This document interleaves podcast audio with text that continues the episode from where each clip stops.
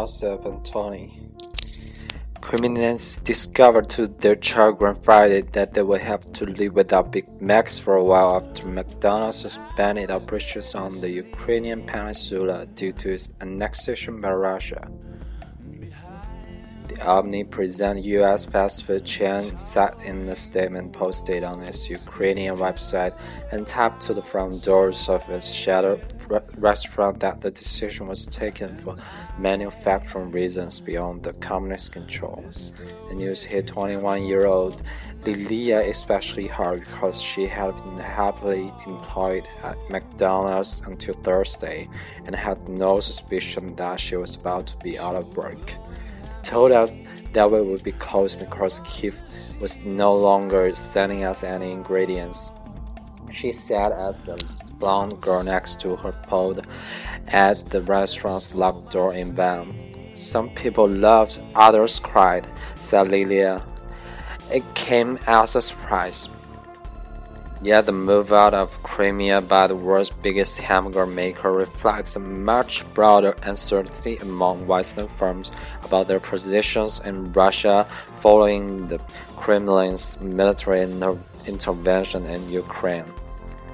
Washington and the European Union have both imposed targeted punitive measures against Moscow officials and threatened broader eco economic san uh, sanctions that could affect the operation of McDonald's and other companies with a broad Russian uh, presence. Ukraine's postal service has also asked the UN agency in charge of, in charge of coordinating global mail to health service to Crimea because the region Caesar had created difficulties delivering postal items. German's Deutsche Post, world's largest courier company, confirmed Friday that it will have that it would have stopped delivering letters and parcels weighing up to 2,000 grams. He added that larger uh, parcels still found their way to the scenic region that is especially popular with Russian and Ukrainian tourists because these were being carried out for the German giant by a local firm. McDonald's insisted that it would like to reopen the stores in Crimea's main city of Simferopol and the port of uh, Sevastopol as Yalta as soon as there is an opportunity. It also promised jobs for the Crimean employees at the chain's Ukrainian outlets and to relocate their family members to the mainland at its own expense. But Lilia said only a handful of McDonald's 200 to 300 Crimean employees were likely to take up the offer.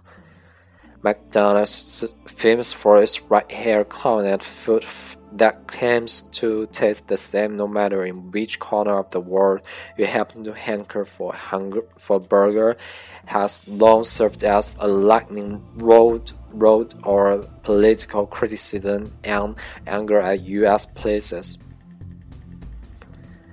France Friday's announcement was thus cheered by some top politicians in Russia who have been waging an increasingly vitriolic war of war with the West since last month's start of Crimea's campaign.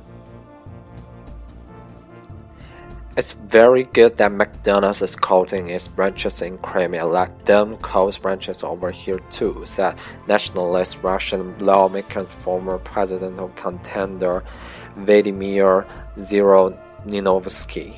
As a form of sanctions, they have agreed not to poison Crimeans in Crimea, they, he remarked, and we are supposed to be offended that we are not going to eat their poisonous food.